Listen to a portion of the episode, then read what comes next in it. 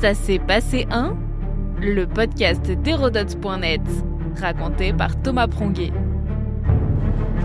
Ça s'est passé un 13 janvier 1898. Émile Zola accuse. C'est une lettre célèbre, celle d'un immense écrivain qui va bouleverser la jeune République et la société française.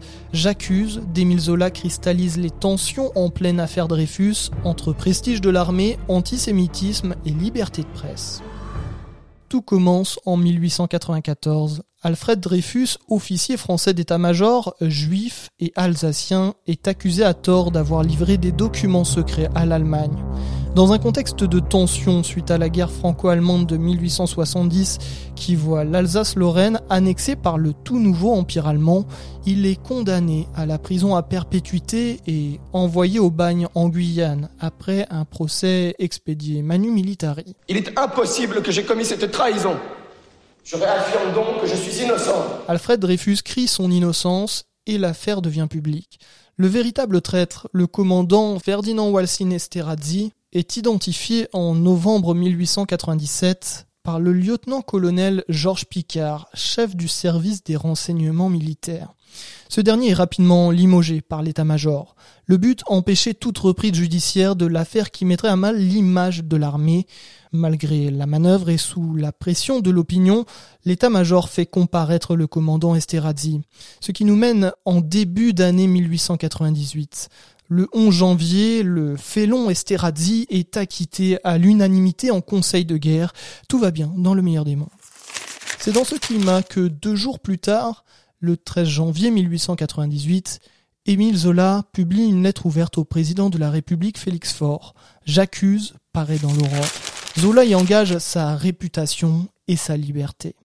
Dans ce texte virulent qui occupe la première page du quotidien, le célèbre écrivain dénonce les manigances qui entourent le procès Dreyfus accusé à tort d'espionnage.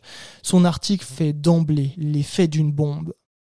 J'accuse le lieutenant-colonel du paty de Clam d'avoir été l'ouvrier diabolique de l'erreur judiciaire.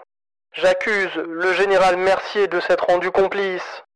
J'accuse enfin le premier conseil de guerre d'avoir violé le droit en accusant un accusé sur une pièce restée secrète et j'accuse le second conseil de guerre d'avoir couvert cette illégalité.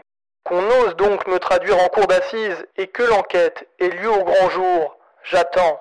C'est ainsi qu'au succès de sa carrière, riche et renommé, Émile Zola est traduit en justice et condamné à un an de prison le 23 février 1898 pour diffamation publique. L'affaire émeut l'opinion et ne tarde pas à déchirer la société française entre Dreyfusards, les partisans du capitaine, et anti-Dreyfusards, souvent antisémites. Une pétition des intellectuels soutient l'écrivain. Cette pétition est une première dans l'histoire française. La communauté culturelle et scientifique qui était divisée à l'époque, notons-le, Aujourd'hui d'ailleurs, on distingue peu de films français sur l'affaire Dreyfus.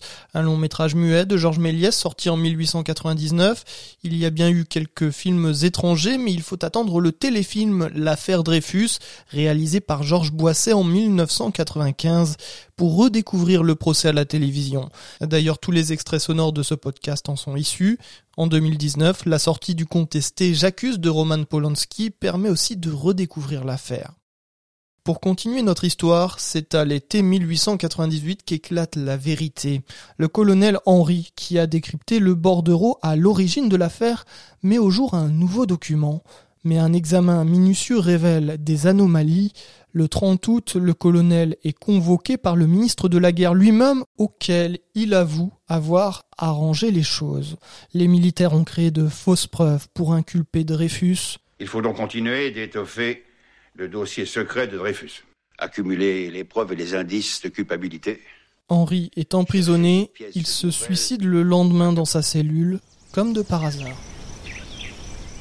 Évidemment, la presse publie toutes les informations sur le sujet. Devant le scandale, le ministre de la Guerre, Godefroy Cavaignac, démissionne. Lui-même anti-Dreyfusard, il aura pourtant permis à la vérité d'éclore. Son remplaçant lance la révision du procès. Dreyfus rentre enfin du bagne, mais tout n'est pas fini. Le 9 septembre 1899, la Cour militaire reconnaît de nouveau Dreyfus coupable de haute trahison. Dans sa bonté, l'instance le condamne à seulement dix ans de réclusion en raison de circonstances atténuantes. Dix jours plus tard, le président de la République, Émile Loubet, gracie Dreyfus. Traîné dans la boue pendant cinq ans et totalement innocent, l'ancien capitaine exige un acquittement complet. Ce n'est qu'en 1906, cinq ans plus tard, que la Cour de cassation réfute le dernier jugement de 1899. Enfin, Dreyfus est définitivement innocenté il est fait chevalier de la Légion d'honneur le 21 juillet 1906. L'émotion provoquée par l'affaire Dreyfus sur fond d'antisémitisme voit la formation d'un bloc républicain à l'Assemblée. Il relance le principe d'une laïcisation complète de l'État. C'est ainsi que la loi de séparation des églises et de l'État que nous avons développée dans un précédent podcast est votée le 5 décembre 1905. Alfred Dreyfus n'obtiendra jamais vraiment réparation complète de la part de l'armée. Il ne devient pas général, comme cela aurait dû être le cas, après avoir fièrement servi lors de la Première Guerre mondiale. Il meurt en 1935. Le véritable félon, le commandant Esterhazy, meurt lui en 1923 en exil en Angleterre. Il dit avoir réalisé les faux sous la houlette de ses chefs militaires. Émile Zola, décédé en 1902, ne voit pas la réhabilitation du capitaine Dreyfus et sa réintégration dans l'armée. Le romancier entre toutefois au Panthéon le 4 janvier 1908. La page Dreyfus est définitivement tournée. Notre podcast historique vous plaît? N'hésitez pas à lui laisser une note et un commentaire ou à en parler autour de vous. Et puis pour en apprendre plus sur l'histoire, rendez-vous sur hérodote.net. Pour notre question du jour, quelle caricature violente d'Émile Zola est toutefois devenue célèbre suite à son engagement dans l'affaire Dreyfus? Pour répondre, rendez-vous sur Spotify et la page de cet épisode. À bientôt